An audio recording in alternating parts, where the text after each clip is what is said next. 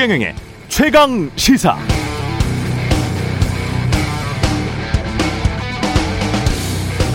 네, 5월 소비자 물가 지수 107.56.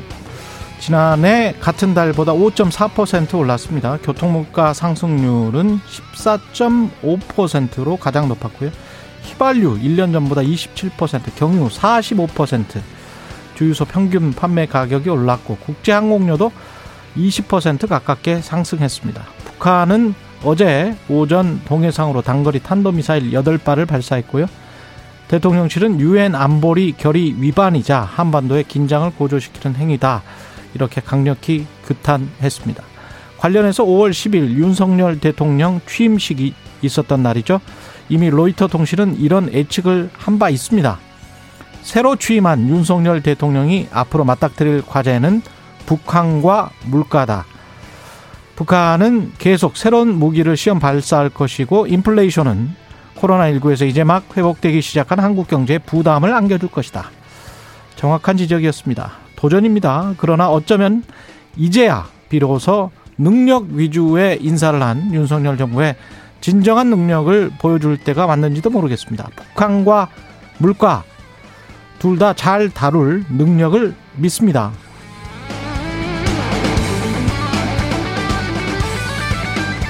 네, 안녕하십니까. 6월 6일 세상에 이익이 되는 방송 최경령의 최강 시사 출발합니다. 저는 KBS 최경령 기자고요.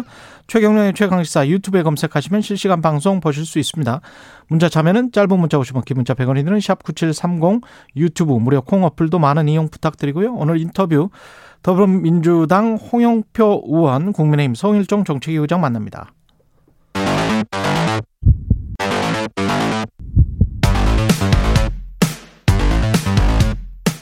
오늘 아침 가장 뜨거운 뉴스 뉴스 unboxing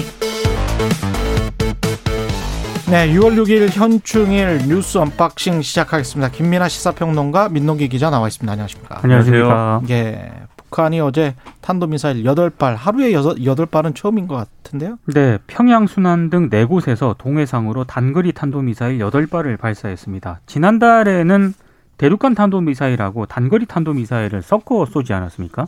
이번에는 네 개 지역에서 여러 발을 동시에 발사했습니다. 발사 시점이 좀 주목이 되고 있는데요.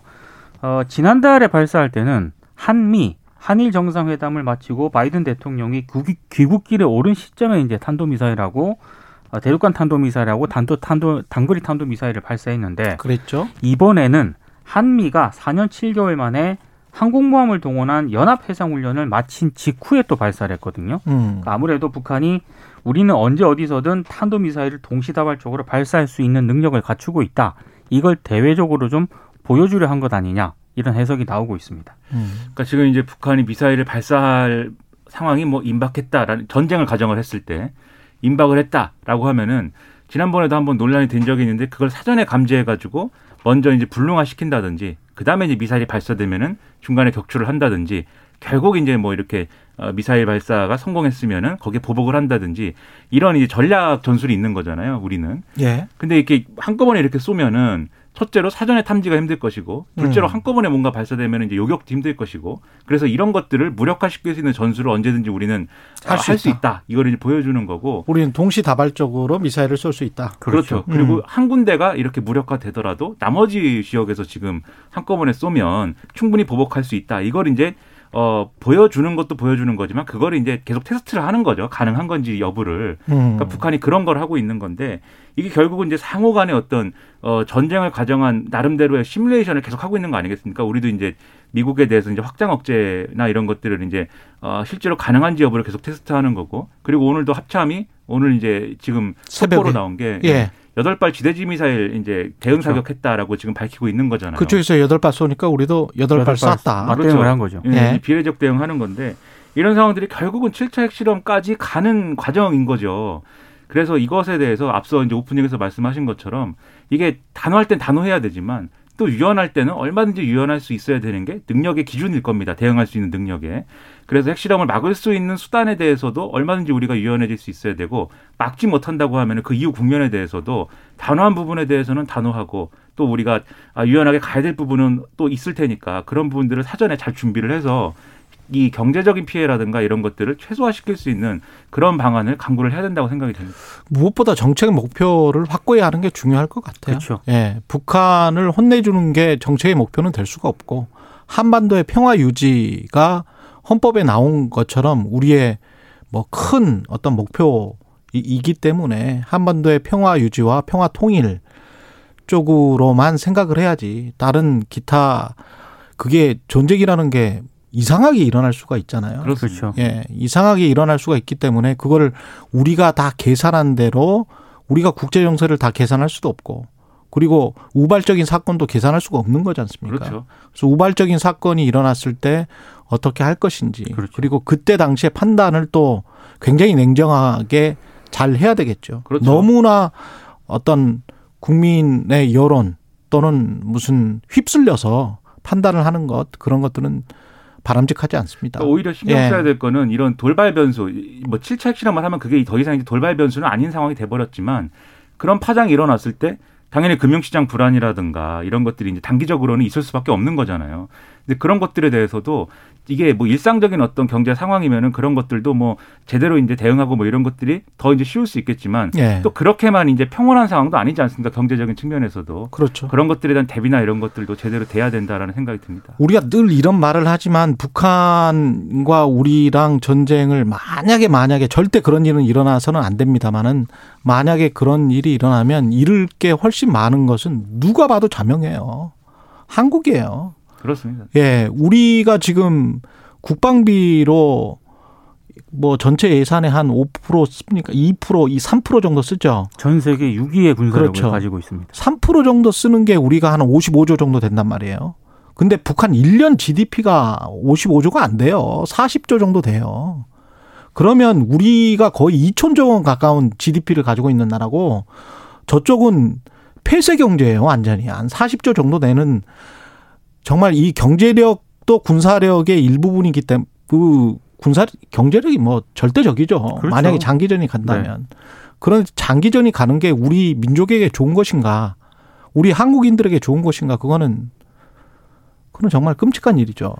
그렇죠. 예. 그러니까 약간 좀 거친 얘기긴 합니다만 북한은 고난의 행군을 많이 하지 않았습니까?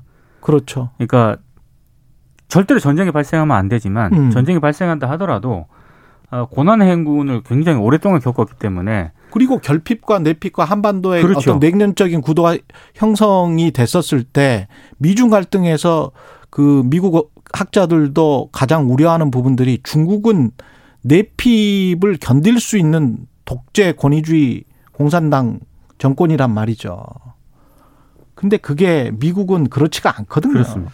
근데 이제 뭐 예. 전쟁이 이제 실제로 일어났을 때 뭐 장기전이 되느냐 절대로 그것도 일어나면 안뭐 되죠. 그렇죠. 그것도 뭐뭐 지금 장담할 수는 없는 거니까. 예. 어쨌든 단기적으로 이제 일어날 수 있는 대응에 대해서 명확한 음. 대응 시나리오나 이런 것들을 잘 짜는 게 중요한 것 같습니다. 예. 그리고 민주당 민주당은 뭐 내분 내전이네요. 그러니까 혁신 예. 비대위 구성에 일단 합의는 했거든요. 근데 비대위원장을 누구를 인선을 할 것이냐, 그리고 대선 대선 패배 평가 여부를 또 할 것이냐, 아니면 전당대회 규칙을 또 어떻게 설정을 할 것이냐 이걸 두고 계속 충돌을 하고 있습니다. 일단 8일 의원총회를 민주당이 열고요. 비대위원회 인선 작업에 돌입을 할 예정인데 비대위원장으로는 여러 사람들이 거론이 되고 있습니다. 뭐 문희상, 전세균, 이상민, 유인태, 이광재 전 의원까지 거론이 되고 있는데요. 아, 뭐, 몇 가지 논점이 좀 있는 것 같아요. 예. 일단 비대위 구성입니다. 이걸 어떻게 할 것이냐. 비대위 구성. 아, 이재명 의원의 8월 전당대회 출마에 찬성하는 의원들이 있지 않겠습니까? 예. 관리형 비대위원회 구성을 주장을 하고 있고요. 반면에 비이재명계 의원들은 혁신형 비대위를 각각 선호를 하고 있습니다. 그러니까 한마디로 이제 혁신형 비대위 같은 경우에는 대선 패배 문제를 적극 드러내고 당을 수술할 수 있는 사람이 비대위원장을 맡아야 한다. 이 얘기는 무슨 얘기냐면 이재명 위원장은 안 된다 이런 얘기인 것 같고요. 예. 관리형 비대위를 지지하는 의원들은 586 기득권 혁파가 혁신인데 혁신 대상이 되어야 할 사람들이 이재명 의원의 전당대회 출마를 막으려는 것이다. 이렇게 또 반박을 하고 있습니다. 그리고 지금 전당대회 규칙을 어떻게 설정한 것인가를 두고도 갈등이 불거지고 있는데 지금은 뭐 당대표라든가 최고위원 선거는 대의원 45%, 권리당원 40%, 일반 국민 여론조사 10%, 일반 당원 여론조사 5% 이렇게 되어 있거든요. 예. 근데 일부 의원들은 이 비율을 대의원 비율을 20%로 좀 내리고 원리 당원은 45%, 일반 국민은 30%로 좀 올리자. 일반 당원은 55%는 그대로 가고 이렇게 지금 요- 조정을 하자고 요구를 하고 있거든요. 예. 이걸 두고도 좀 갈등이 좀 불거지고 있고 그리고 당원 가입 기간도 지금은 6개월로 되어 있는데 3개월로 줄이자라고 주장을 하고 있습니다. 이 얘기는 무슨 얘기냐면 대선 끝난 이후에 입당한 당원들에게도 전당대회 투표권을 부여하자 이렇게 얘기를 하고 있거든요. 예. 이런 것들이 지금 쟁점이 되면서 민주당이 굉장히 갈등이 좀 첨예하게 지금 대립을 하고 있습니다. 전부 다 그 미세하게 뭔가 어떤 게 나에게 또는 내 정파에게 가장 유익할 것이냐, 이익이 될 것이냐, 뭐 이걸 가지고 싸우는 것 같아서 좀 그렇습니다. 보기가. 그렇죠. 국민들이 볼 때는 예, 이게 뭐 그렇게 중요해요?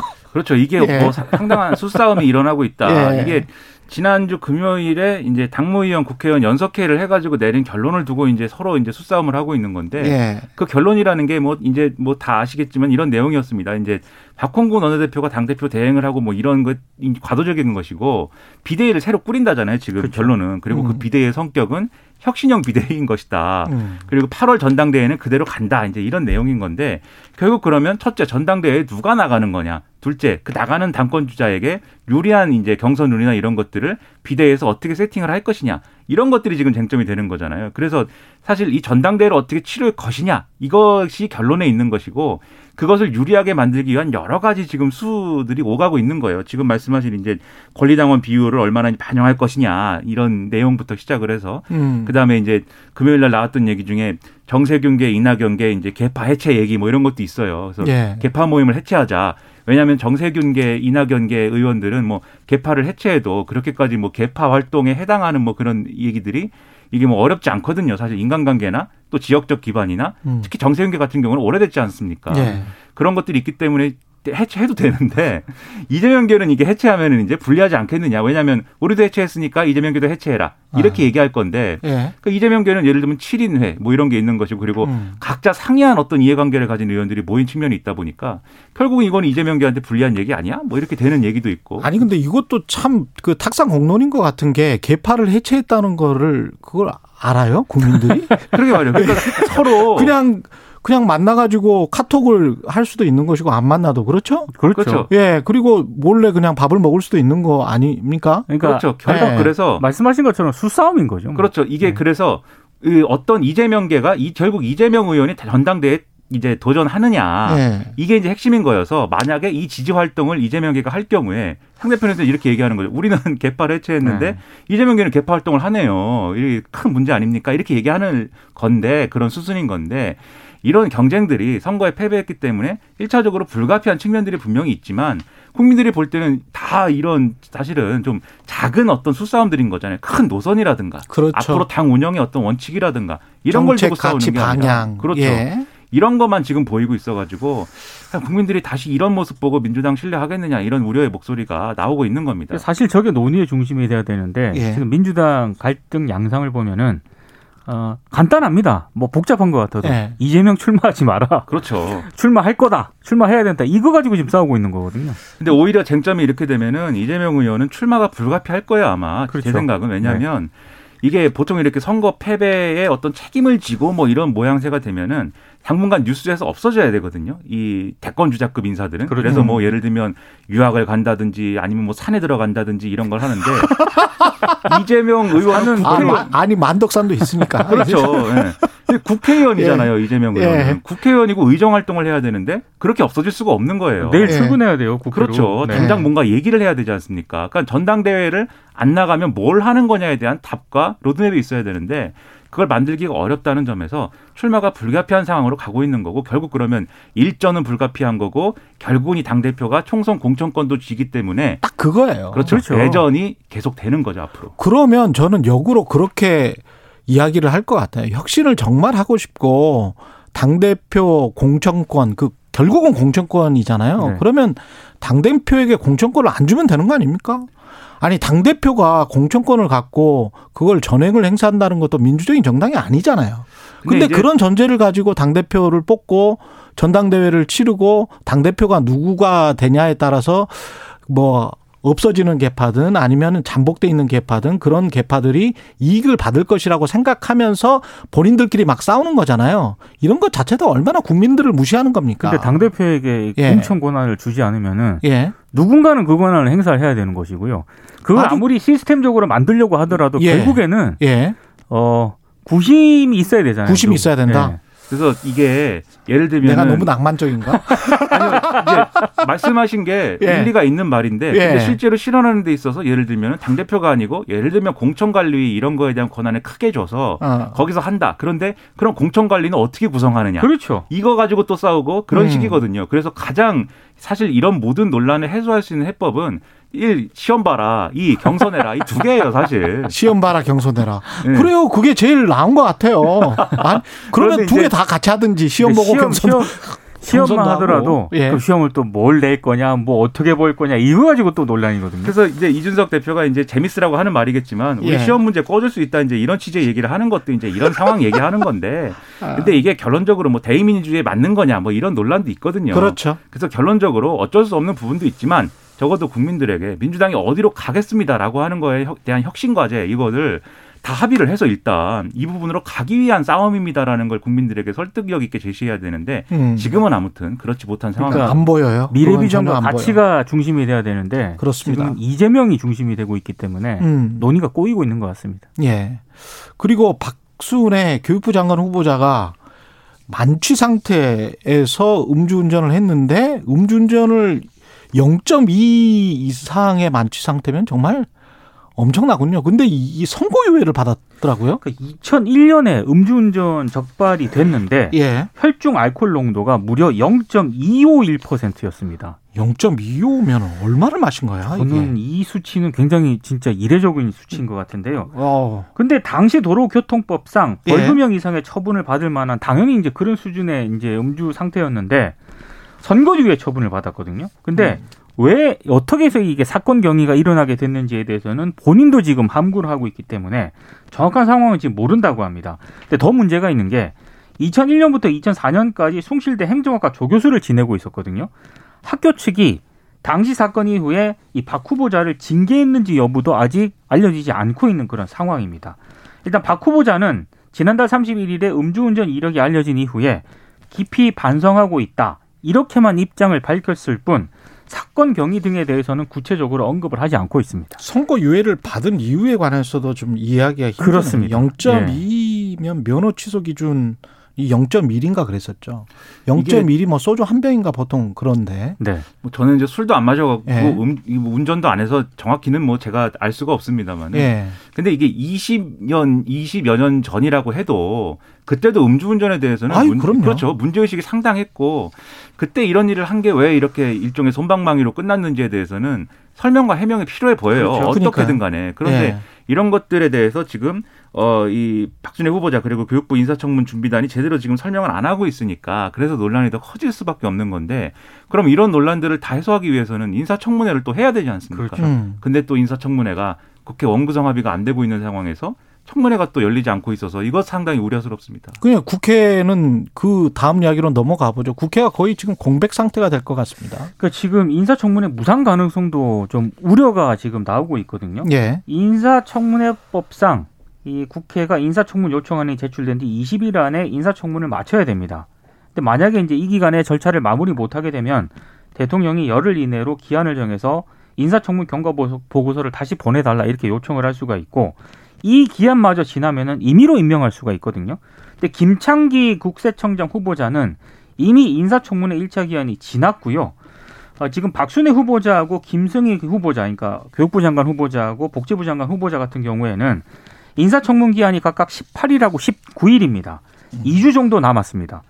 김승겸 합참의장 후보자 인사청문회 기한도 18일까지거든요. 예. 근데 지금 국회 원구성 협상이 굉장히 난항 중이기 때문에 어, 일주일째 공백 상태입니다.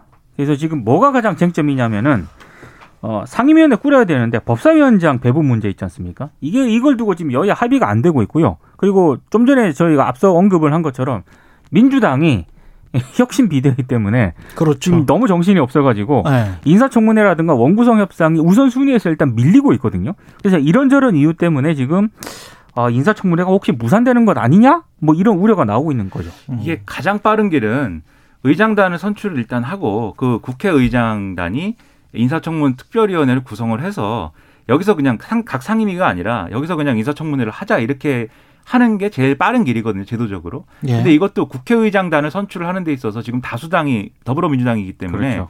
더불어민주당 출신의 국회의장이 되는 거 아닙니까? 지금 김진표 의원을 내정하는 상황인데. 그렇죠. 그런데 이럴 경우에는 국민의힘은 이렇게 또 얘기를 하는 거예요. 국회의장을 더불어민주당이 가져간다고 하면 법사위원장은 우리 거다. 그 여기서도 법사위원장이 걸리는 거거든요. 음. 근데 이 문제는 또 민주당 내부에서도 법사위원장을 마지막까지 고집을 할 것이냐. 첫째로 지난번에 약속한 바도 있고, 둘째로 어쨌든 국회의장을 가져가는 거라고 하면은 법사위원장까지 가져간다고 하는 거에 대해서는 여러 가지 정당성이나 명분이나 이런 것들이 좀 어, 없지 않느냐라는 얘기가 내부에서도 나오고 있어요. 그러면 지금 여러모로 비대위 때문에 여러모로 골치가 아프고 내용이 있긴 하지만 박홍근 원내- 원내대표도 있고 협상을 할 수 있는 지도부가 없는 건 아닌 거잖아요. 지금 당대표 대행도 하고 있는데 그리고 원구성 협상을 어쨌든 원내대표가 주도권을 가지는 측면이 있는 거 아닙니까? 음. 그럼 이 부분에 대해서는 빨리 좀 어, 포기할 건 포기하고 합의해 줄 건 합의하고 대신에 예를 들면 법사위를 권한을 좀 줄인다든지 그런 내용에 합의한다든지 또는 사법개혁 특위를 이제 만들어야 되는데 거기에 대해서는 최소한 국민의힘이 합의할 수 있도록 하는 그런 양보를 또 해준다든지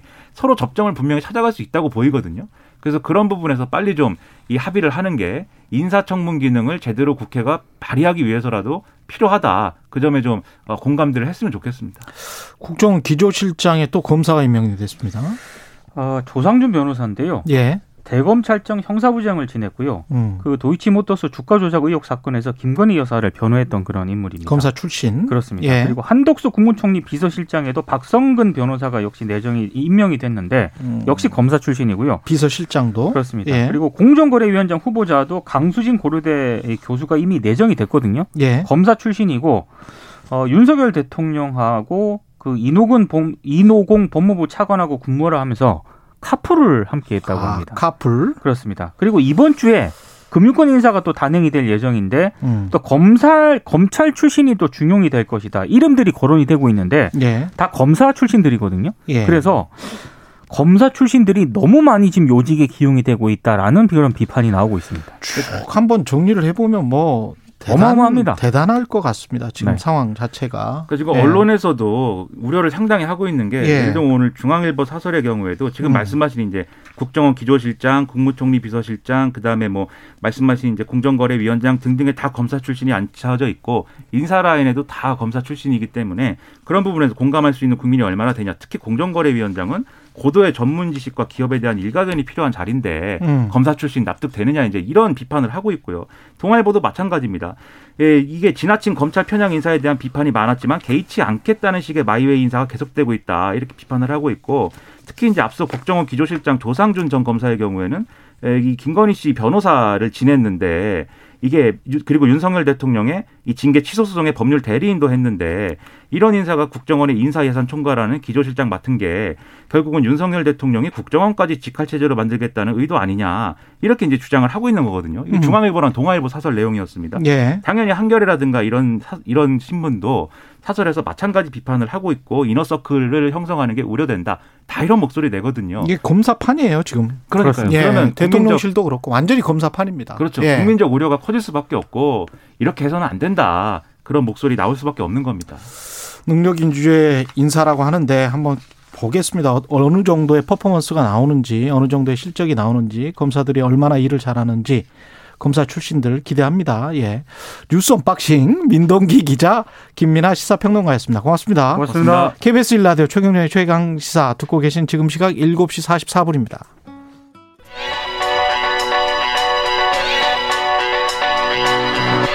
최강 시사 김봉신의 눈.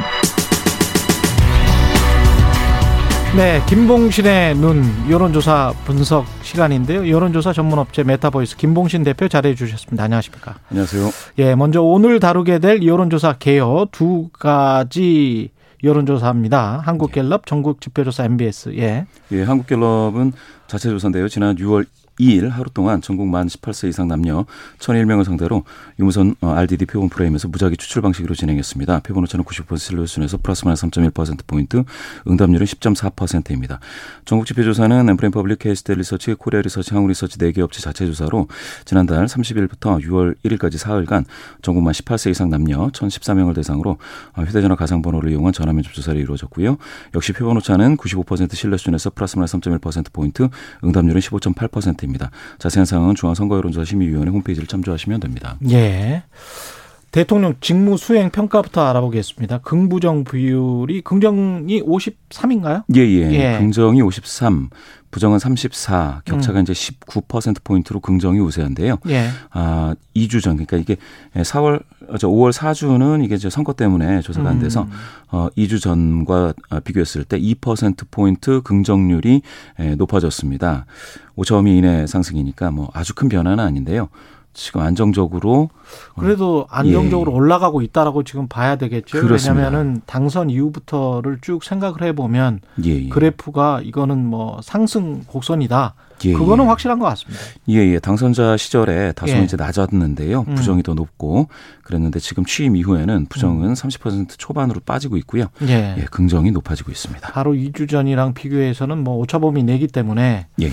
뭐라고 말할 수는 없지만 그렇습니다. 장기 그래프로 한 몇 개월치는 지금 좀 올라가고 있다. 예, 예. 이렇게 보는 게 맞습니다. 맞는 것 같고요. 이게 왜 그런 건지 어떻게 분석을 할 수 있을까요? 지금 이제 취임 초 컨벤션 음, 효과라고 이제 볼 수 있겠고요. 예. 지방선거 이후에도 특별히 대통령이 뭐 관리, 관리를 잘못했다거나 그런 것 없이 또 어, 여당이 충분한 그 성과를 얻었다 이렇게 보시면 될 것 같습니다. 아, 예. 예. 연령대별로 보면 어떻습니까? 어, 이게 연령대별로 그 컨벤션 효과가 강하게 나타나는 연령대가 청년층인 것 같습니다. 아, 그렇군요. 예, 예. 2주 전에 5월 3주에 18에서 29세는 긍정 비율이 34에 지나지 않았는데요. 음, 2주 후 6월 1주에 15%포인트가 높아져서 49, 절반이 긍정하고 있습니다. 그러니까 이게 이제 지방선거 끝나고 여론조사를 한 거죠. 맞습니다. 예. 그러니까 지방선거의 컨벤션 효과 라고 예, 예. 볼수 있다. 특히 그렇습니다. 18세부터 29세 같은 경우는 예, 예. 아주 강하게 나타나고 있습니다. 그다음에 광역 단체장 뽑힌 사람들 중에서 기대되는 인물 예, 예. 누굽니까?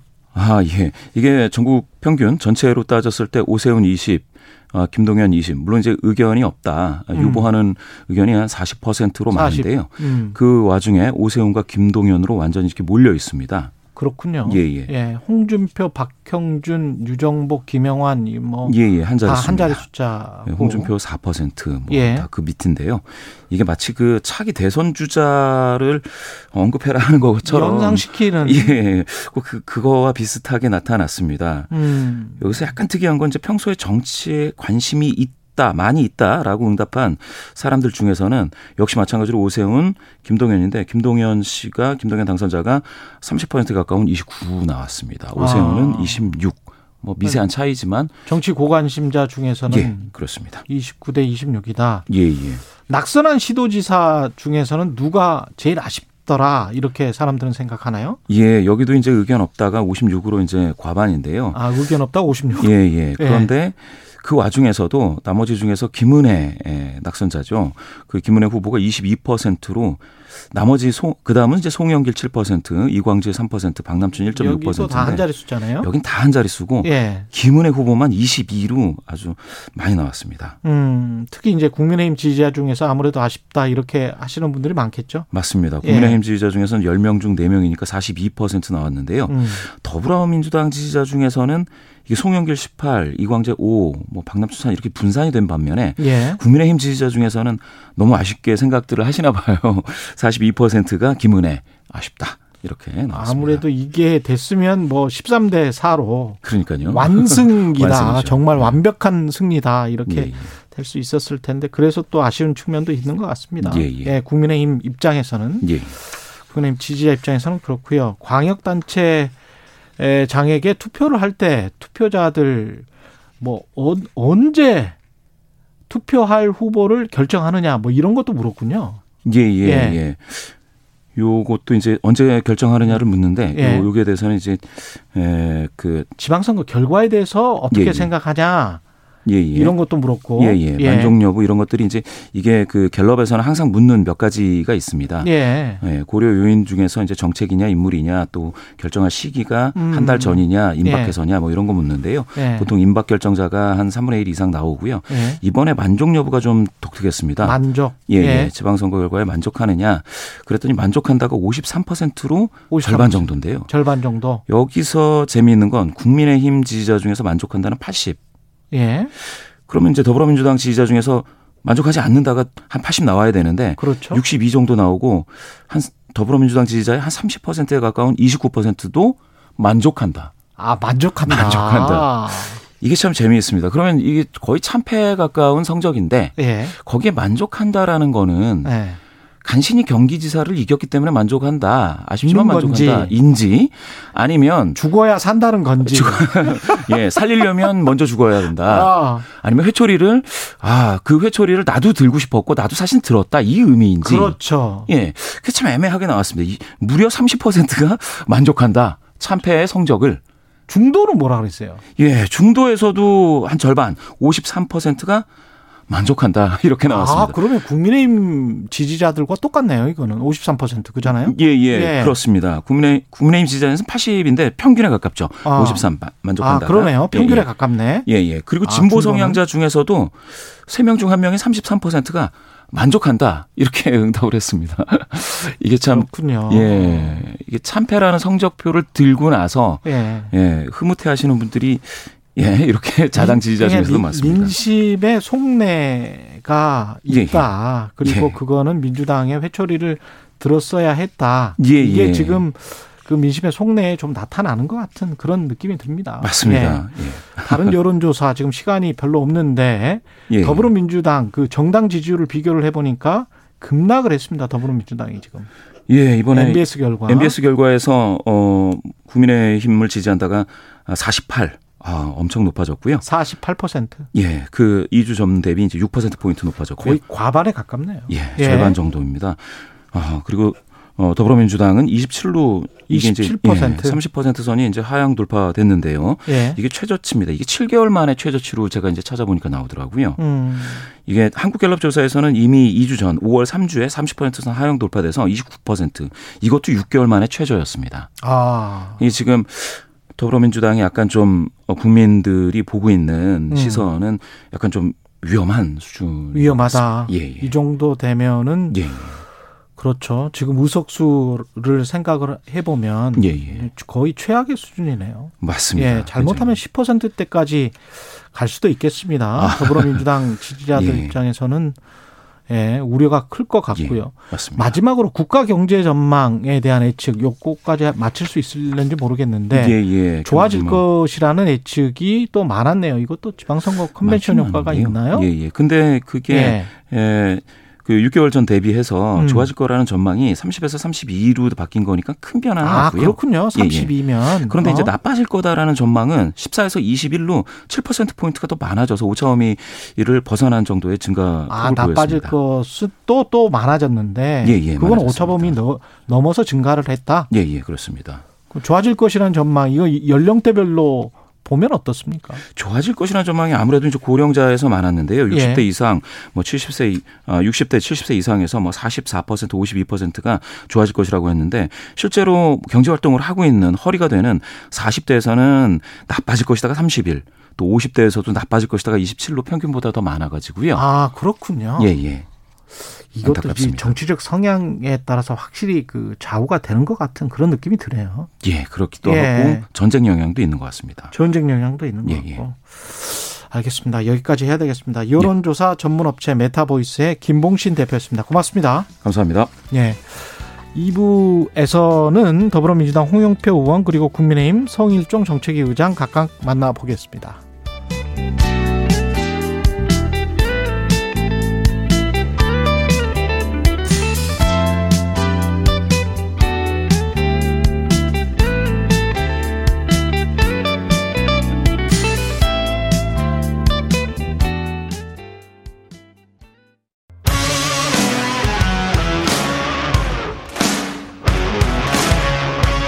오늘 하루 이슈의 중심 최경영의 최강 시사 네, 대선에 이어서 지방선거까지 참패하면서 민주당 거센 후폭풍에 휩싸여 있습니다. 이재명 의원에 대한 책임론으로 개파 갈등이 커지면서 내용도 심화되고 있고요. 친문재인계 맏형 이렇게 불려도 되는 거죠? 지금 뭐 별로 인정하고 싶지 않은데. 네. 예. 홍영표 더불어민주당 의원 나와 계십니다. 안녕하세요. 네, 반갑습니다. 그 이게 지금 뭐 핵심은 이건 것 같아요. 그러니까 이재명을 지지하는 겉에서 외부 사람들이 보기에 이재명을 지지하는 국회의원들과 그 이른바 친문재인계로 불렸던 국회의원들의 싸움이다. 이렇게 봐 이렇게 정의해도 되는 겁니까? 어떻게 생각하세요? 언론에서 자꾸 이제 그렇게 정의를 하고 있는 거예요. 글쎄요, 이제 예. 이번에 지방선거 끝나고 나서 음. 어, 사실은 우리 당 내뿐만 아니라 뭐 저희 당을 떠나서 예. 일반적인 국민과 언론 전문가들의 평가가 민주당이 참패했다는 거 아닙니까? 그렇죠. 그 일반적 평가 아닌가요? 그렇습니다. 그런데 뭐 그래도 이재명 이제 국회의원 됐죠. 예. 이재명 국회의원 때문에 반반이다. 뭐 절반의 승리다. 이런 식의 평가를 하지 않습니까? 그러니까 또 안에서 당 아니 내에서 아니 뭐 그런 이야기들을 지금 하고 있지 않습니까? 민주당의 지지자들이 지지자들 그러니까 적극적 강성 지지자들이죠. 음. 강성 지지자들이 우선 예. 온라인을 통해서 어 사실상 절반의 승리다. 이재명 그 국회 국회의원이 개항에 나가지 않았으면 그나마 김동연도 못 건지고 음. 개항 개항도 안 됐을 거다. 예. 대선 끝나고 어 윤석열 정부가 출범한 지 얼마 안 돼서 한 선거기 때문에 우리가 질 수밖에 없었는데 음. 송영길 이재명 후보가 나서서 그나마 이렇게 됐다. 이런 이제 이렇게 평가를 하지 않습니까? 예.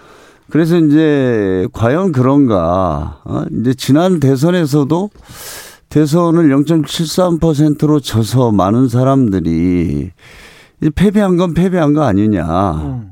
어, 그것을 뭐 우리 적극적 지지자나 국민들이 그렇게 평가할 수는 있지만 우리 후보, 당은 결코 패배한 거죠. 거기에 맞춰서 우리가 성찰도 하고 반성도 하고 그러면서 지선에 임해야 된다 이랬는데 당시에 졌지만 잘 싸웠다. 음. 이제 이런 평가를 하면서 지선에 임하게 된 거 아닙니까? 예. 그런데 그랬는데 이번에 똑같이 또, 어, 많은 저는 저는 이해가 되지 않지만 아. 이재명 음, 그 의원 쪽에서는 뭐 그래도 이재명 어 후보 이재명 의원이 나서서 어 지방선거 결과가 이 정도라도 경기도라도 건지고 개항이라도 건진 거 아니야?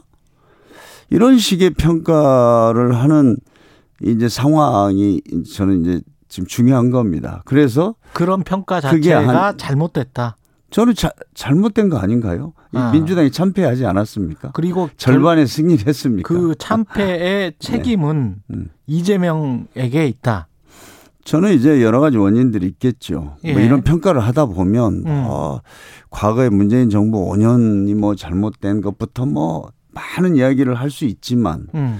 이번 지방선거에서 그나마 저희가 뭐 다 이길 수는 없지만 이번 선거 결과를 분석해 보면 우리가 아, 가장 그 패배했었던 큰 원인 중에 하나가 이재명 어, 어, 후보 이재명 의원이 개항으로 나서고 송영길 어저 후보가 그 서울시장 후보 예. 이게 이제 결정적인 원인이다. 이게 저는 일반적인 평가로 저는 받아들이고 있거든요. 그건 뭐 우리 당에서 참패의 얘기 원인이다. 하는 걸 예. 넘어서서 전문가들이나 지금 그 이후에 지방선거 결과에 대한 어떤 평가, 예. 언론 이걸 다 보면 예. 그게 이제 저는 일반적인 평가라고 보거든요. 그런데 그분, 그래서 인정을 아- 하지 않지 않습니까? 그분들이 어떻게 해서 서울시장과 음. 개항을에 나서게 된 거예요? 당에서 그러니까 결정이 될 때. 이제 제가 음. 이제 사실은 우리는 지난번 대선 때도 그랬고 이번 지방선거도 그랬고 당이 국민의힘에 비교하면은 정말 우리는 일사불란하게 함께 했습니다. 지금 대선 때도 보면은 일사불란하게 함께 있다. 네, 지, 지난번 대선 때도 보면 음. 저쪽 당은 홍준표 예를 들어서 이번에 대, 당시 후보 음. 끝까지 안 했지 않습니까? 그래도 우리는 마지막에 이렇게 다 원팀을 만들어서 했었고 이번 지방선거에서도 정말 송영길 그 서울시장 후보가 인천 계양 지역구에서 5선을 하고 인천 시장을 했는데 현역 의원이 갑자기 사표 내고 서울로 출마한다 그럴 때 저희가 성명서까지 냈었어요.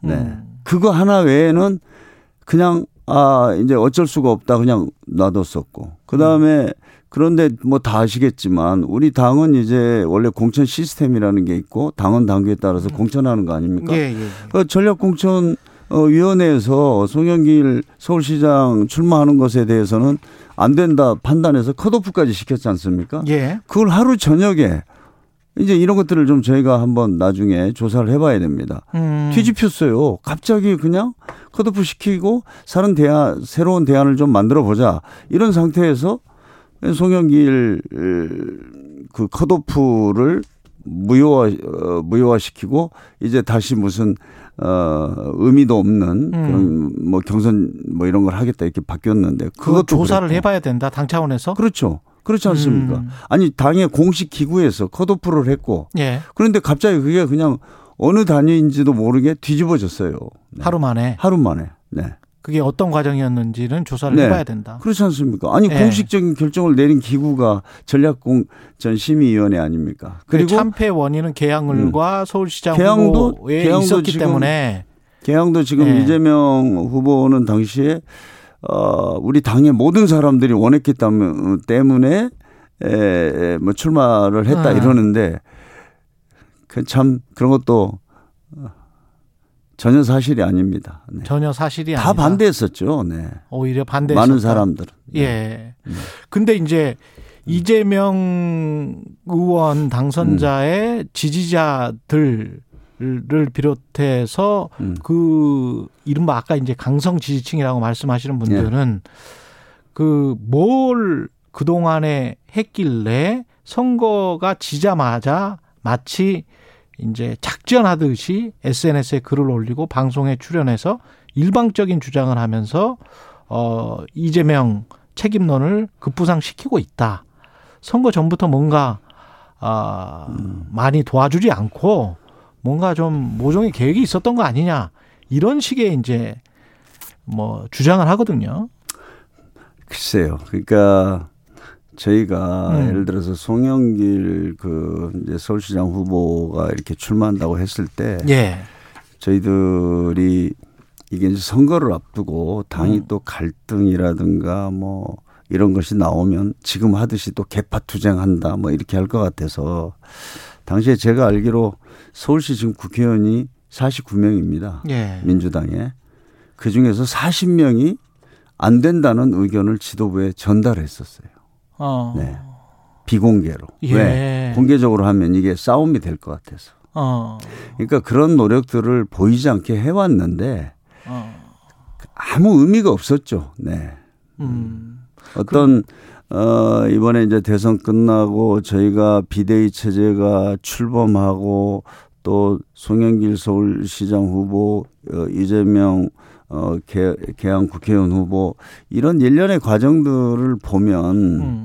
아무튼 참 이해가 안 되는 게 많습니다. 많은데 하여튼 선거가 코앞에 있기 때문에 또 문제 제기를 못 했었죠. 그런 것들이 이제 선거 끝나니까 음. 이제는 더 이상 우리 민주당이 앞으로 이렇게 에, 에, 흘러가서는 안 된다. 네. 그러니까 어, 결국은 우리가 뭔가 대선과 지선을 제대로 평가하고 우리 음. 민주당이 다시 에, 이렇게 거듭나는 정당이 되지 않고는 안 된다는 위기 의식들이 이제 그 전부터 있었죠. 예. 있었는데 이번에 이제. 지선이 나오니까 지선 결과가 나오면서 음.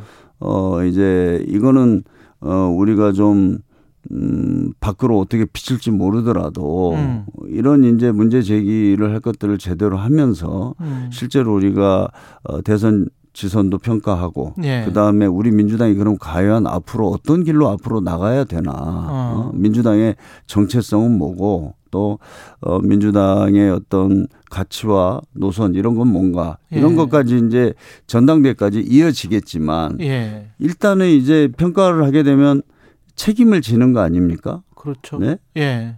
그러니까 어 지금 그런 어떤 이제 책임에 대해서 정당이라는 건 책임 정치가 있는 겁니다. 어떤 음. 그리고 또 정당에서 가장 크게 이제 그런 어 어떤 책임에 대한 어소그 그것을 물을 때 결국은 평가라는 게 뒤따르는 거 아닙니까? 예.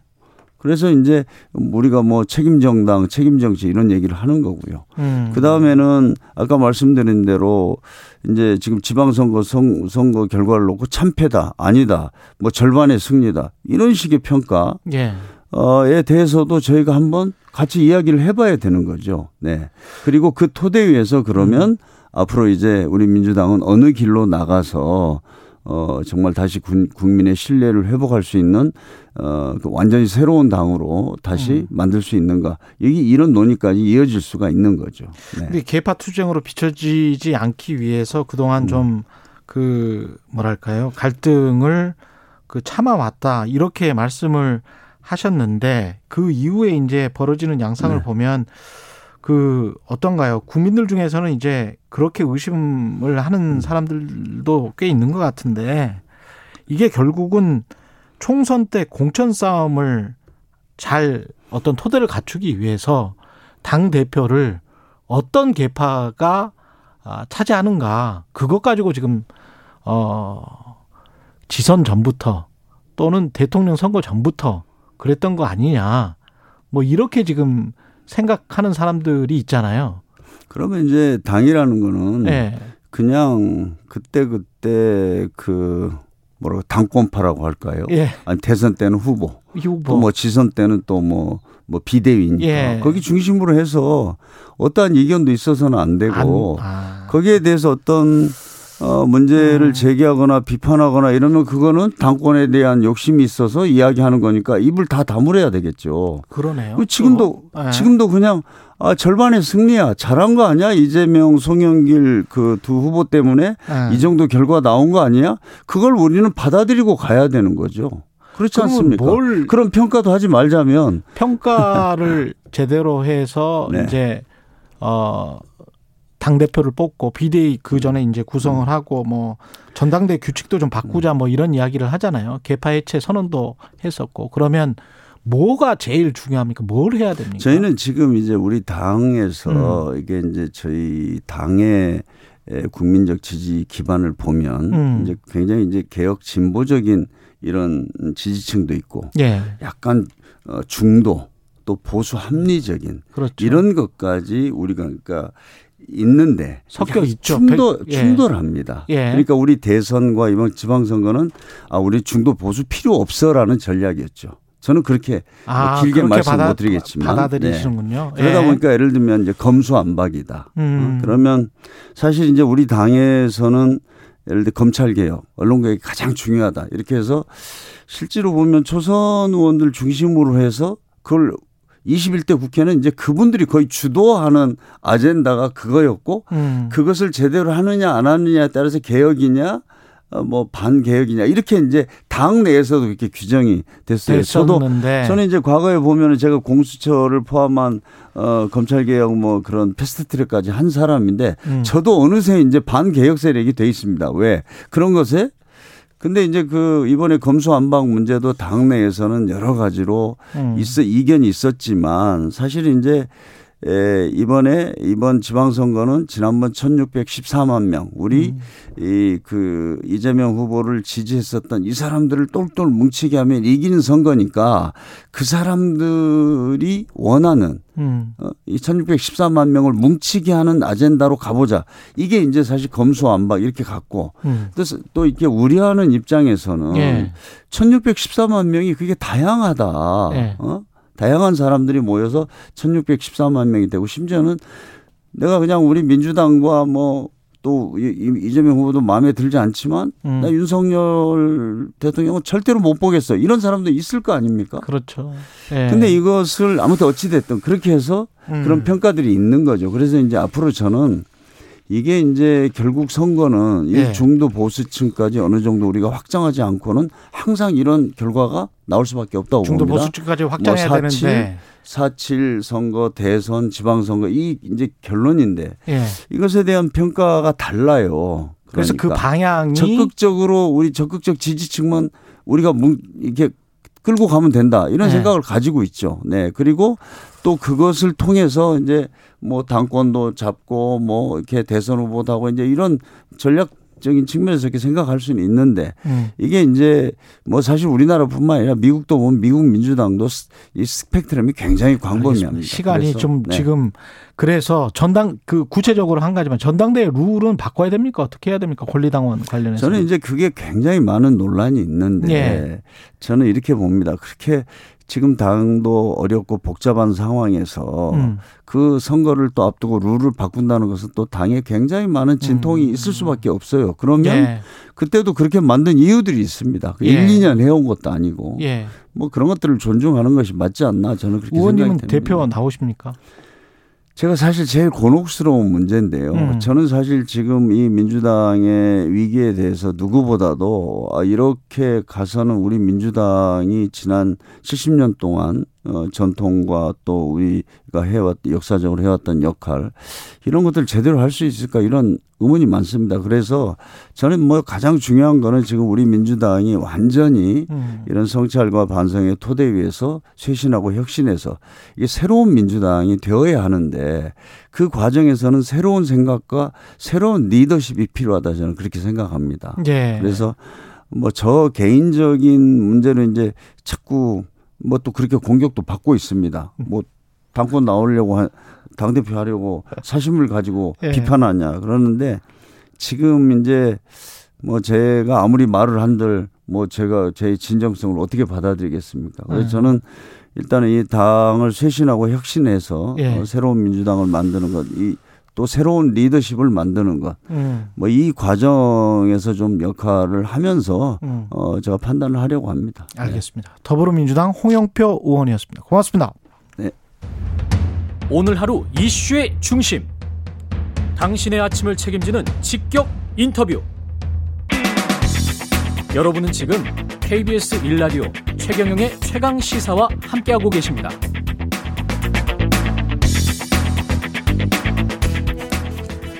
네, 6.1 지방선거 참패 이후 진통을 겪고 있는 민주당 상황에 대해서 홍영표 민주당 의원과 이야기 나눠봤는데요. 아, 성일종 국민의힘 정책위 의장 포스트 지방선거 전국에 대해서 이야기해 보겠습니다. 전화 연결돼 있습니다. 안녕하세요. 의장님. 예, 안녕하십니까. 성일종 의원입니다. 예. 지금 저 홍영표 의원 말씀하시는 거 좀 들어보셨어요? 예, 들어봤습니다. 예. 어떻게 들으셨습니까? 그것도 좀 궁금해서. 어, 야당의 이야기니까는요, 예. 저희가 이렇게 많이 언급하는 건 좋지 않을 것 같은데, 예. 저희도 5년 전에 탄핵, 탄핵 정국에서 야당을 5년을 해봤지 않습니까? 예. 그래서 저희가 겪었었던 그런 것들을 이렇게 데자뷰 하는 것 같은 느낌이 듭니다. 그 탄핵 그때 겪었을 때 그 혼란 그런 것들이 좀 보인다 그런 말씀이시네요. 야당이 되고 나면은, 예. 어, 늘상 좀 시끄럽죠. 개파 간에도 시끄럽고, 예. 어, 그래서 제가 다른 방송에서도 말씀을 드렸는데, 예. 그 야당이 여러 번 지고 나서 정말 잿더미가 됐었을 때 새로운 길이 열리거든요. 음. 그러한 그 아주 폭삭 망한 그런 잿더미 형태가 되지 않으면 예. 새로운 길을 모색하기가 상당히 어려웠던 게 저희가 겪어본 경험이었습니다. 지금 잿더미가 됐습니까? 민주당은? 국민들께서 잘 아실 것 같은데요. 좀덜 됐, 덜 됐다는 뉘앙스로 제가 들려가지고. 어, 그런 판단은 국민께서 하실 텐데, 예. 저희가 당시에 대선에 지고, 예.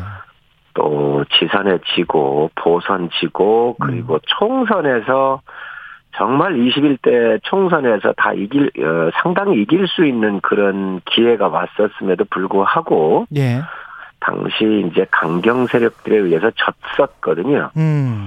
그래놓고 나서 김종인 비대위원장께서 오셔가지고 새로운 판을 다시 짜기 시작을 하신 거지요. 예. 아주 기본부터 다시 시작을 했었지요. 예. 그래서 그런 과정들을 겪고 났는데 예. 어, 지금 야당도 좀 비슷한 그런 상황을 겪고 있지 않나 싶습니다. 또 예. 하나 예를 들면 예. 어, 그 지방선거 할 때에 대선에서 지고 홍, 홍준표 당시 대선 후보가 미국으로 가셨잖아요. 예. 그 이후에 그 복귀하려고 하는 몇몇의 사람들이 음. 그 지방선거 할 때에 국회의원 보선 지역이 몇 개가 있었습니다. 거기에 나오고 싶어가지고 몇 개월 안 된 그 미국에 가 계셨던 홍준표 대표를 끌어들였었지요. 아. 그래서 그때에 또 다 졌었단 말이죠. 음. 그런 여러 가지 과정들이 있습니다. 그래서 그 당내에서 그러한 자기 반성이나 혁신 없이 어떤 생존을 하려고 하는 몇몇 사람들에 의해서 당이 굉장히 망가졌었던 선례가 있습니다. 예. 이런 것들이 민주당이 한번 되돌아보지 되돌아보면 어떨까 생각을 합니다. 많은 거를 연상시키는 그런 말씀을 해 주셨고 그 100일 골든 타임을 지키기 위해서 100일 작전을 시행하겠다. 지금 정책위 의장님이 밝히신 내용인데 이게 굉장히 지금 중요합니까? 앞으로가 어, 국민의힘은? 이미 예. 당 정책위에서는 이런 프로그램을 시작을 했고요. 예. 어, 대통령께서 100일을 어, 대한민국의 100일을 100일의 그림을 그리는데 어, 저희 국회를 비롯해서 그동안 대통령의 공약 사항들이 많이 있습니다. 이거에 대한 확고한 믿음을 국민들한테 드리는 것이 저는 굉장히 중요하다고 봤고요. 예. 그래서 대통령의 공약 사항들을 점검할 거고요. 또 음. 그와 관련되는 민생과 관련되는 문제라든지 경기 활성화와 관련되는 문제, 또 미래를 준비하는 그런 문제, 여러 가지 이런 문제점들에 대한 것들을 입법적으로 support를 해드려야 되겠다라고 생각을 합니다. 아. 그래서 앞으로 100일 동안 정말 어, 국가가 새롭게 정돈이 되고 미래로 나가는데 음. 이러한 국회나 행정부가 협력해서 정말 그 앞으로 잘 나가가 잘 나갈 것이다. 음. 라고 하는 이 일하는 모습을 국민들께서 아실 때 저희 당이나 대통령께서 큰 힘을 받으시고 더 자신감 있게 국가를 이렇게 리드해 가실 수 있다. 그래서 당에서는 앞으로 100일을 100일 정도를 놓고 어, 입법이라든가 이런 지원 체계를 강력하게 저희가 추진하겠습니다. 이른바 이 100일 작전의 가장 1순위 과제는 뭘까요? 어, 가장 1순위는 저는 약자를 위한 여러 가지 입법이라든가 또, 어, 정책을 추진해 가는 게 맞다고 아, 생각합니다. 약자를 그래서. 예. 그 지금 현재 대기업하고 중소기업들의 납품 단가 연동제를 굉장히 오랜 수건이었는데 이게 해결이 안 됐거든요. 예. 그래서 지금 물가가 많이 오르고 이렇기 때문에 약자들의 이 약자들의 어려움, 음. 어, 힘없는 분들의 이러한 그 애로 사항들을 당이 좀 나서서 예. 연동제 같은 경우를 좀 빨리 해드려야 되겠다. 그래서 저희가 그동안 여러 그 세미나도 좀 했고요. 또 어. 정부하고도 협의를 했고 지금 법안도 내, 내져 있고 또 보강을 할 겁니다. 그래서 이런 납품 단가 연동제 같은 이런 약자를 위한 정책 입법 이런 것들을 좀 하려고 그러고요. 예. 또 지금 시행을 하고 있습니다. 하고 있습니다.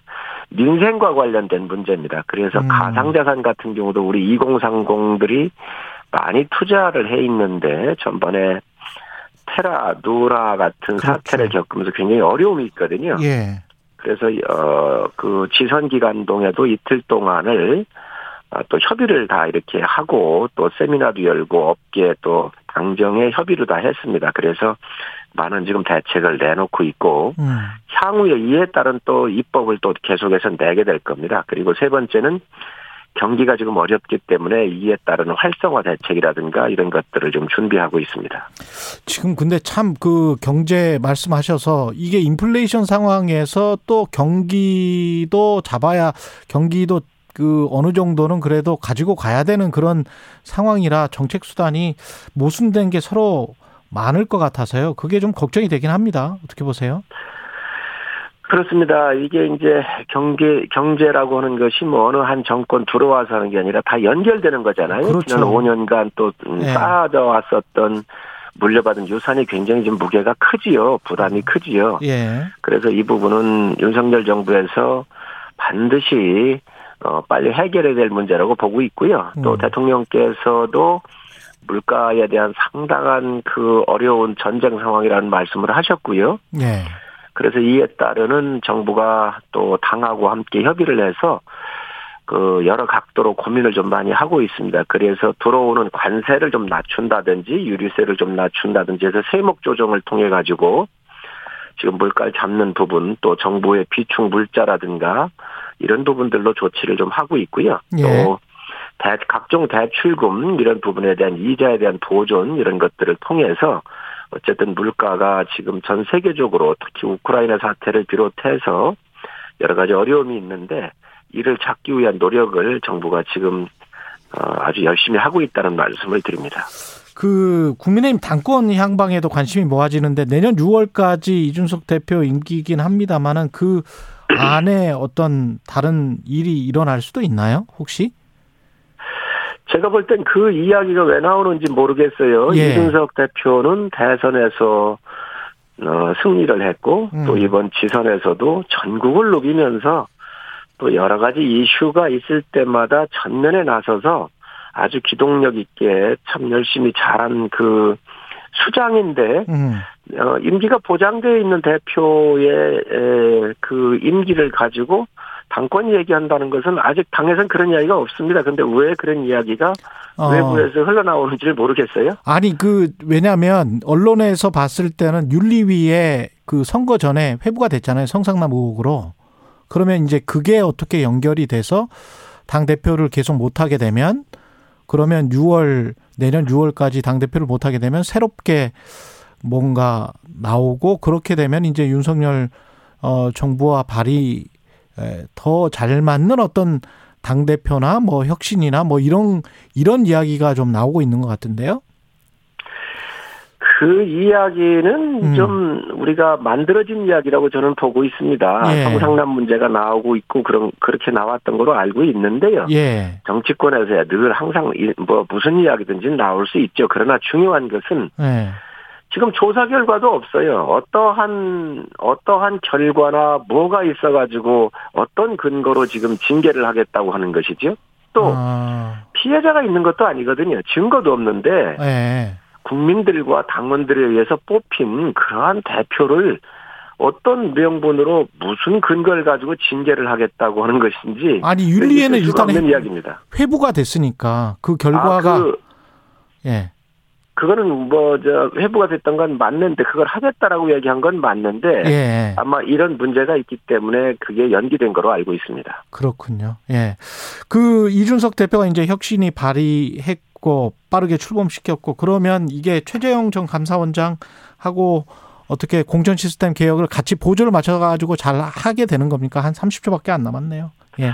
우선 최재형 원장님은 비교적 원칙과 소신을 갖고 있는 뚜렷한 분이시지요. 예. 그래서 이제 특히 여당이 됐기 때문에 예. 야당보다 저는 먼저 선 개혁을 하는 게 맞다고 보고요. 음. 또당 시스템에 있어서 예. 당내의 공천 시스템의 내부의 개혁, 당 내부 개혁이 굉장히 중요하거든요. 음.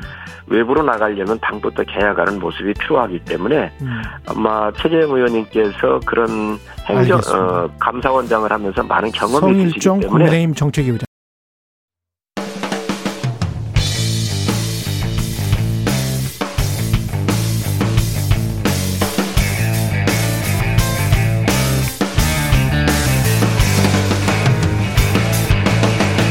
최경영의 최강 시사.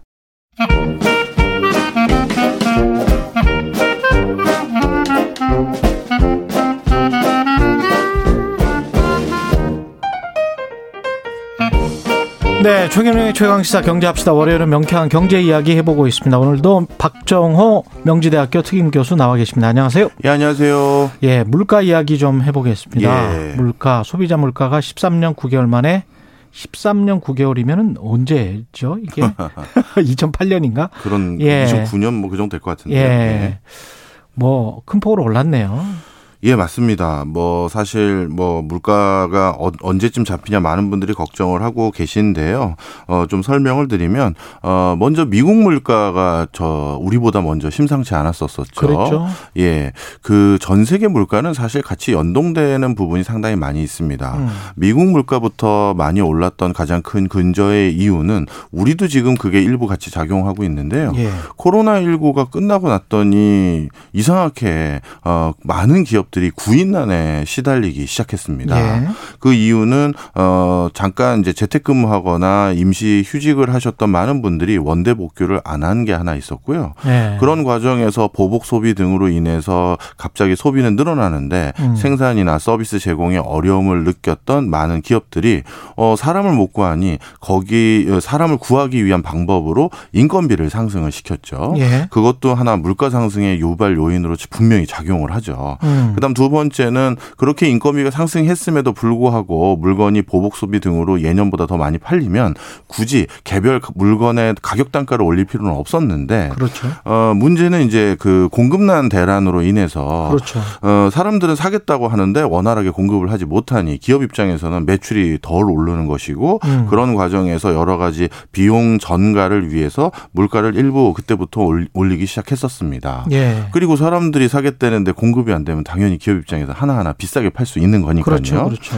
자, 그렇게 시작됐다가 이제 올해부터 달라진 거는 러시아 우크라이나 사태 때문에 기초 원자재랑 어 그다음에 국제 원유 가격에 대한 우려가 있는데요. 2월 24일에 전쟁이 시작됐습니다. 맞습니다. 예. 근데 여기서부터 우리가 좀 더 명확하게 보셔야 되는데 지금 원유 가격과 곡물 가격은 음. 우리가 생각하기에는 뭐 오펙이라든가 그렇죠. 어, 세계 메이저 곡물 회사들이 좌지우지한다라고 생각하시면 반은 맞고 반은 틀린 거예요. 음. 그러니까 곡물 가격과 그 다음에 원유 가격이 들, 어, 급 등락했다를 우리가 발표하거나 아, 우리가 언론에서 마주쳤을 때 그거는 금융화된 지수로 마주치거든요. 그렇습니다. 예, 그러니까 예. 쉽게 얘기해서 실제 현상에서는 먼저 뛰지 않았는데 음. 금융이라는 건 이런 예상치 못한 불확실성에는 훨씬 크게 요동치게 되어 있거든요. 맞습니다. 그래서 그 예. 부분이 먼저 출렁이었고요. 음. 그런 출렁임에 있어서 미국 같은 경우는 왜 우리나라를 포함해서 다른 나라보다도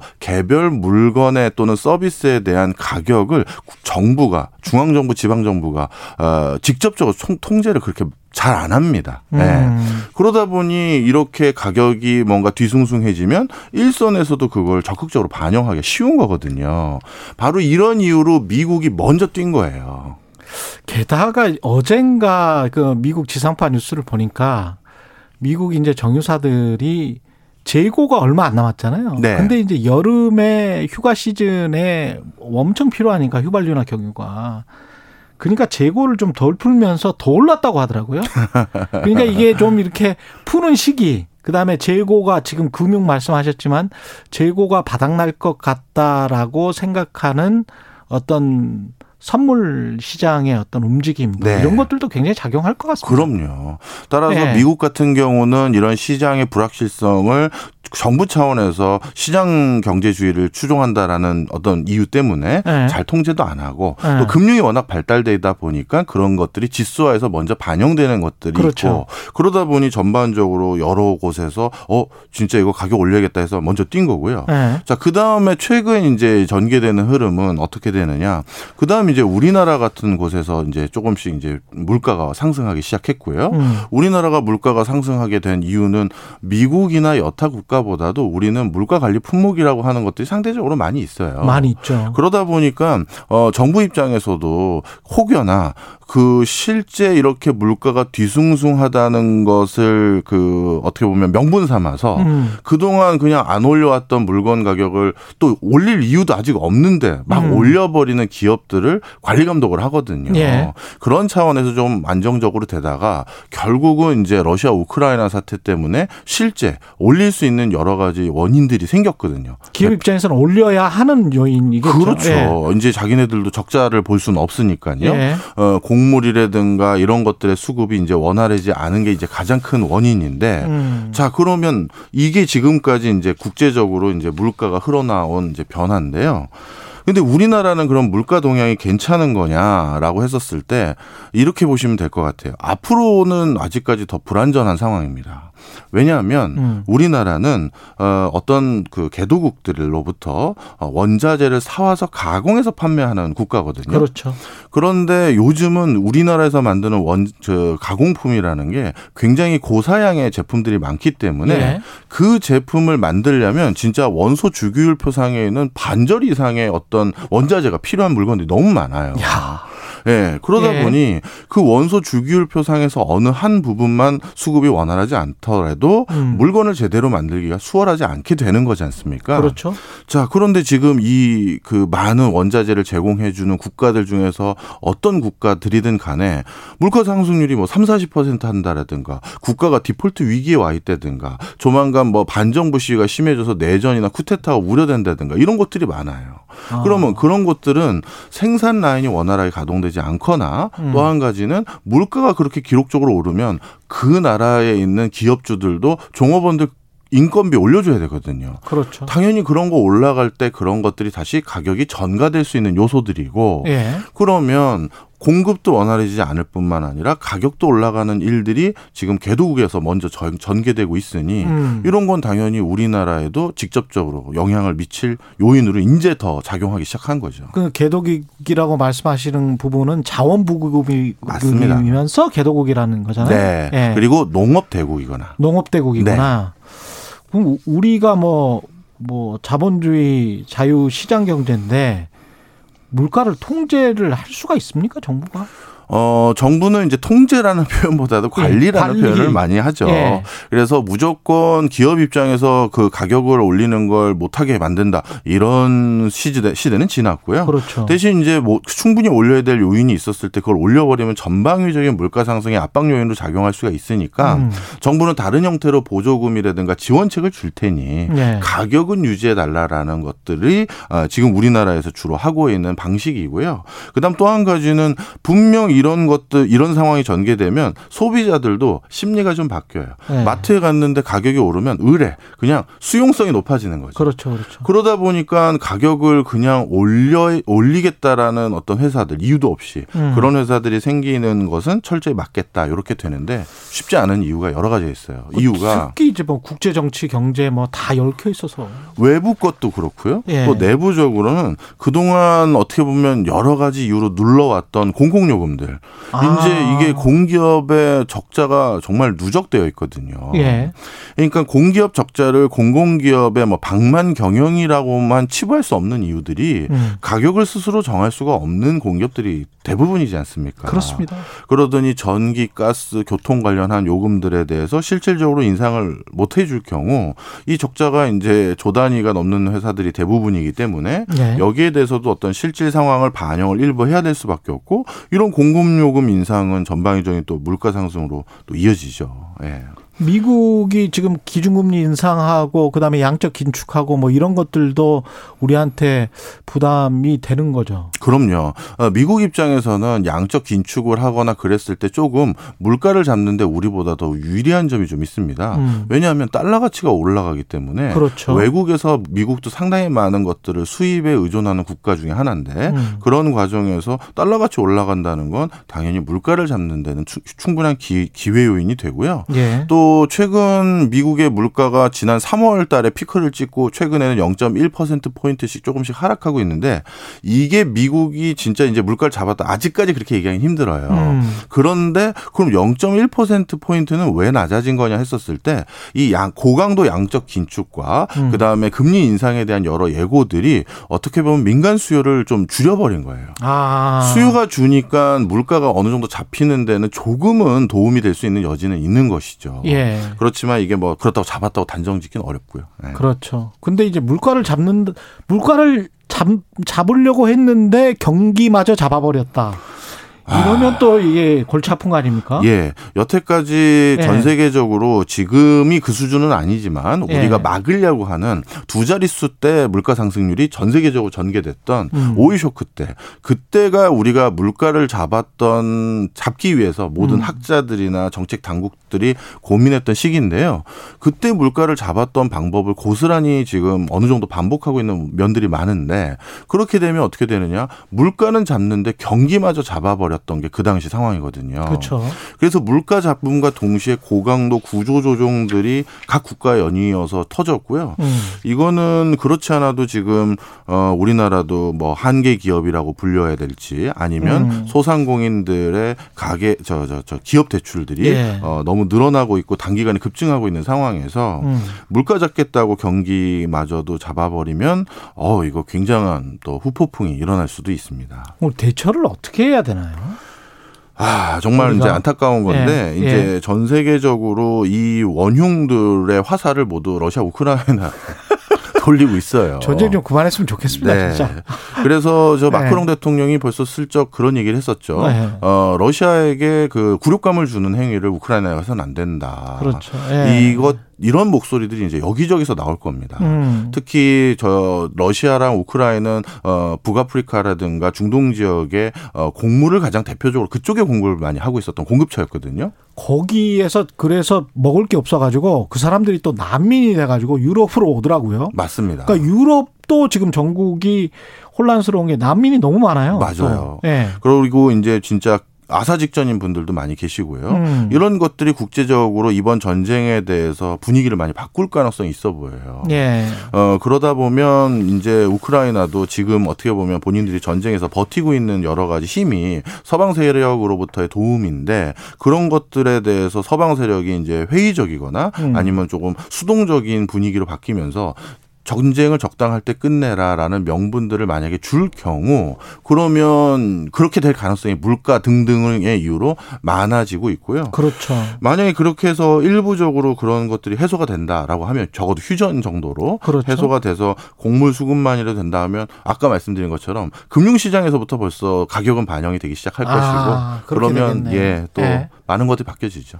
그렇게 되면 역회전이 일어나서 예. 급속하게 안정화를 찾을 수도 있겠습니다. 네, 그러면 좀 너무 고강도 긴축의 기조는 사라지지 않을까 그렇게 바라고 있습니다. 그러면서 미국과 중국의 갈등도 뭐 한 10년, 20년 차차차차 이렇게 해소하는 그 방향으로 가는 게 이제 우리나라한테는 최고인데. 예. 어, 최근 또 그 중국도 그 중요한 요인이네요. 예. 물가 상승을 이제 그동안 눌러왔던 가장 근, 근원적인 전 세계의 힘은 중국이거든요. 그렇죠. 값싼 그 임대료 그다음에 인건비에서 생산하는 물건들이 전 세계에 공급된 것이 가장 큰 힘이었는데 음. 최근 중국이 공급망에서 빠졌잖아요. 그렇죠. 미중 간의 갈등 그리고 요번에 코로나가 뒤늦게 터져서 음. 그것도 전 세계 물가 상승의 압박 요인으로 분명히 작용하고 있습니다. 아이고. 참 경제는 좀 놔뒀으면 좋겠습니다. 예, 박정호의 경제합시다 명지대학교 박정호 특임 교수였습니다. 고맙습니다. 감사합니다. KBS 1라디오 최경영의 최강시사 듣고 계신 지금 시각 8시 44분으로 향하고 있습니다.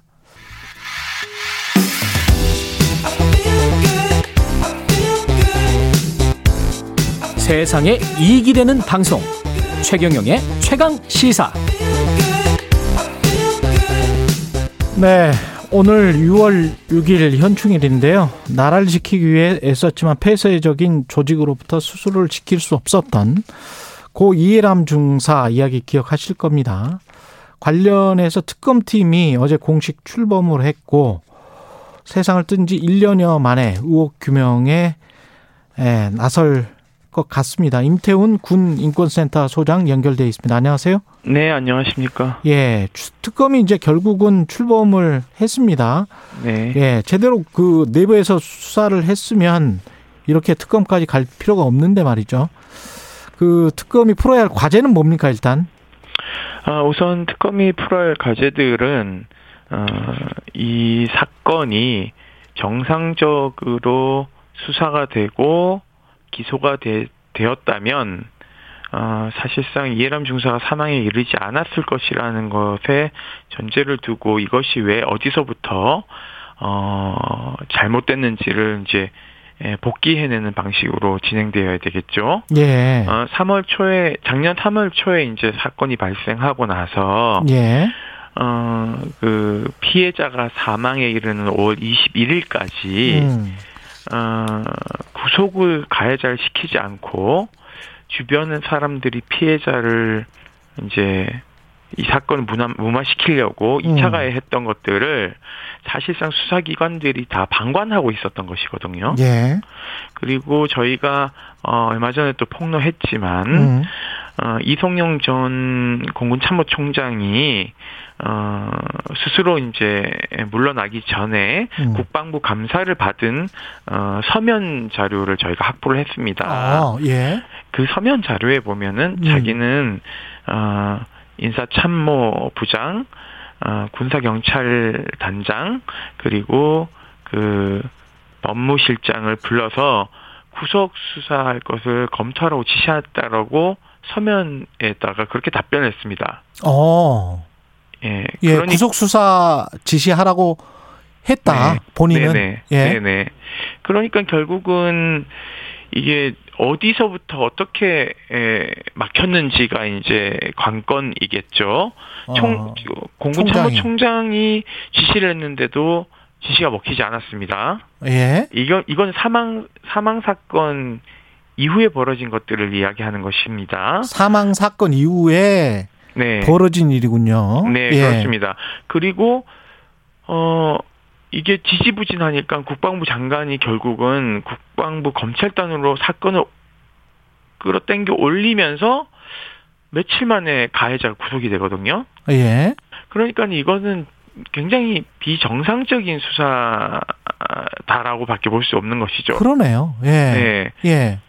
그러면 이, 이 공군 가해자를 비호한 사람들이 도대체 누구의 지시에 의해서 어떻게 어 이 가해자를 두둔하고 피해자를 사망에 이르게 한지를 초점 맞추면 이건 뭐 금방 해결될 문제입니다. 예를 들면 이런 겁니다. 예. 어 가해자를 소환을 사- 그러니까 3월 초에 피해자 소환을 한 다음에 2주 뒤에 소환을 합니다. 예. 통상적으로 그렇게 하지 않거든요. 예. 그 왜냐하면은 공군 본부에서 음. 성범죄 전담하는 여군 상사 수사관이 내려왔습니다. 예. 20비 20비 군사 경찰대로요. 예. 그래서 이 구속 사 안이니까는 적법 절차대로 구속을 하라라고 하고 올라갑니다. 음. 근데 갑자기 어 군사 경찰 대대장이 음. 불구속 수사를 구두로 지시합니다. 군사 경찰 대대장이 예, 그러니까 예. 이게 수사 지시는요 서면으로 해야 되고요. 예. 피치 못할 사정이 있어서 구두로 할 경우에 반드시 서면으로 보충해 놔야 되는, 되는 겁니다. 예. 그러니까 그렇게 하지도 않았어요. 음. 그리고 가해자의 변호인의 편의를 최대한 봐주라는 식으로 지시를 또 합니다. 어. 그러니까 이런 것들이 이제 꼬이는 지점들이고요. 예. 그러면 도대체 왜 이 사람은 구속 수사라고 하는 어 본부에서 내려온 성범죄 전담하는 어 그 수사관의 말을 배척하고 불구속했는지 이런 것들이 또 수사를 해봐야 될 지점이죠. 20비 군검사는 왜 구속영장을 청구하지 않았는지 이런 것들이 다 수사 대상입니다. 그러면 지금 말씀하시는 거 종합해 보면 20 비행단 군사 경찰 군 네, 검사 네. 그리고 수사 지휘 책임이 있던 사람은 법무실장일 거 아니에요? 공군 법무실. 뭐 법무실장이기도 하고요. 예. 또 20비 전투 비행 단장도 사실은 비행 단장. 지휘, 예, 예. 지휘권에 놓여 있죠. 예. 그 윗사람이 이제 공군 참모총장이니까는요. 예. 그러니까 이 군정권을 가지고 있는 그러니까 일반인들은 좀 이해가 잘 안 되실 수도 있는데요. 음.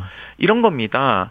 대검찰 청 대검의 어, 검찰총장이 업무 지시를 했는데 저기 밑에 있는 어그 말단 검사하고요 네. 중간에 있는 지검장하고 이런 사람들이 안 움직이는 거하고 똑같은 겁니다. 그 라인에 대한 조사도 조사나 수사도 마찬가지고 그리고 2차 가해자들 있지 않습니까? 네네. 2차 가해자들에 관한 수사도 제대로 진행이 됐었습니까? 안 됐잖아요. 네, 뭐 예. 저기 전출을 간 15비행단에서 있었던 2차 가해자들에 대한 수사도 지지부진하게 되어 있죠. 예. 이 부분도 규명해야 될 지점이긴 합니다만 예. 특검팀이 지금 어 출범을 하고 나서는 70일 동안 수사를 할 수 있습니다. 음. 그리고 연장해서 30일 동안 이제 수사를 해, 하고 기소를 해야 되기 때문에 예. 70일 이내 특검이 이 모든 규- 사건을 규명하기란 굉장히 어려울 겁니다. 예. 그래서 저는 이제 뭐 여러 갈래들이 있는데요. 앞서 말씀드린 20 전투 비행단 내부에서 군사 경찰하고 음. 군 검찰이 어떻게 어, 어, 움직였는지 그리고 20비행 단장의 지시는 뭘 받았는지, 음. 그리고 그 윗선인 법무실장하고의 관계는 어떻게 되는지, 음. 공군 참모총장하고 관계는 어떻게 되는지를 집중적으로 수사하는 게 하나의 어 관건이라고 보고 있습니다. 아울러서 예. 국가인권위원회가 직권조사를 통해서 새로운 몇몇을 밝혀냈는데요. 예. 거기에 보면은 어 공, 그, 공군 법무실에 대한 음. 국방부 어 검찰단이 압수수색 하루 전날 음. 군사법원 관계자가 법무실장에게 전화를 7분 동안 했다는 게 어? 어, 새롭게 어, 직권조사에서 나왔습니다. 법원 관계자라는 게 판사를 말씀하시는 거예요? 아닙니다. 재판 연구관의 아. 보직을 가지고 있는 사람인데요. 예. 어, 이 사람들은 압수수색 영장에 대한 정보를 빨리 알고 있습니다. 그러니까 다음 음. 날이 공군 법무실에 대한 압수수색을 집행하는 음, 날인데요. 예. 하루 전날 7분 동안 통화를 했다는 것은 어. 압수수색에 대비해서 정보를 흘렸을 개연성이 매우 높다라는 거죠. 그래서 국가인권위원회는 이것에 대해서 재수사해야 된다라고 권고를 했습니다. 그러니까 이것도 특검이 밝혀내야 될 지점 중에 하나인 것이죠. 그러니까 국방부 검찰단이 이것을 알고 있었음에도 불구하고 음. 수사 결과 브리핑할 때는 이것에 대해서 전혀 얘기하지 않았습니다. 유족들 특히 그 고 이해람 중사 부친 같은 경우는 어떤 이야기를 지금 하고 있습니까? 아버님은 뭐 여러 이야기를 하시는데요. 예. 저희하고 동일한 얘기를 합니다. 음. 그리고 국방부 검찰단이 왜 어, 믿었는데 예, 이렇게 특검까지 갈 수밖에 없었는지에 대해서 매우 어, 의문스러워하십니다. 예. 그 즉 서욱 국방부 장관이 여러 차례 약속을 했죠. 대통령의 지시사항도 있었고요. 음. 그런데 사실은 실체를 못 밝히고 결국은 특검이 출범하지 않았습니까? 예. 이런 정황들에서 사실상 정확하게 말씀드리면 소속 국방부 장관도 수사 대상이 되는 것이죠. 부실 수사에 대한. 예. 그리고 국방부 검찰단 스스로도 수사 대상이 되는 것이죠. 그런데 지금 문제는 수사 기록을 제대로 이첩했는지도 저는 좀 의문 사항이고요. 음. 그래서 특검은 아마 이제 국방부 검찰단에 대한 압수수색을 하지 않을 수는 없다고 보고 있습니다. 왜냐하면 국가인권위원회가 어, 직권조사에서 밝힌 부분들도 사실은 아까 말씀드렸듯이 수사 결과 브리핑 때 말하지 않았고 저희가 입수한 공군 이성용 총장의 어, 서면 음, 진술서도 어, 확보하고 있는데 이것도 밝히지 않았습니다. 사실상. 예. 그렇기 때문에 국방부 검찰단도 부실 수사 책임에서는 저는 자유롭지 않다. 알겠습니다. 예. 음. 그리고 지금 문제는 그 당시에 있던 그 수사 라인들이 음. 지금도 그 자리에 있으니까 음. 특검의 수사를 방해할 요소들이 어, 곳곳에 산재해 있는 것이죠. 이게 이번 사건 을 계기로 또 군대 전반에 관해서 좀 살펴봐야 될 것 같은데 군대 내부 성폭력 문제도 군 인권센터에 그 어떤 피해랄지 이런 것들 상담 이런 게 많이 들어오죠.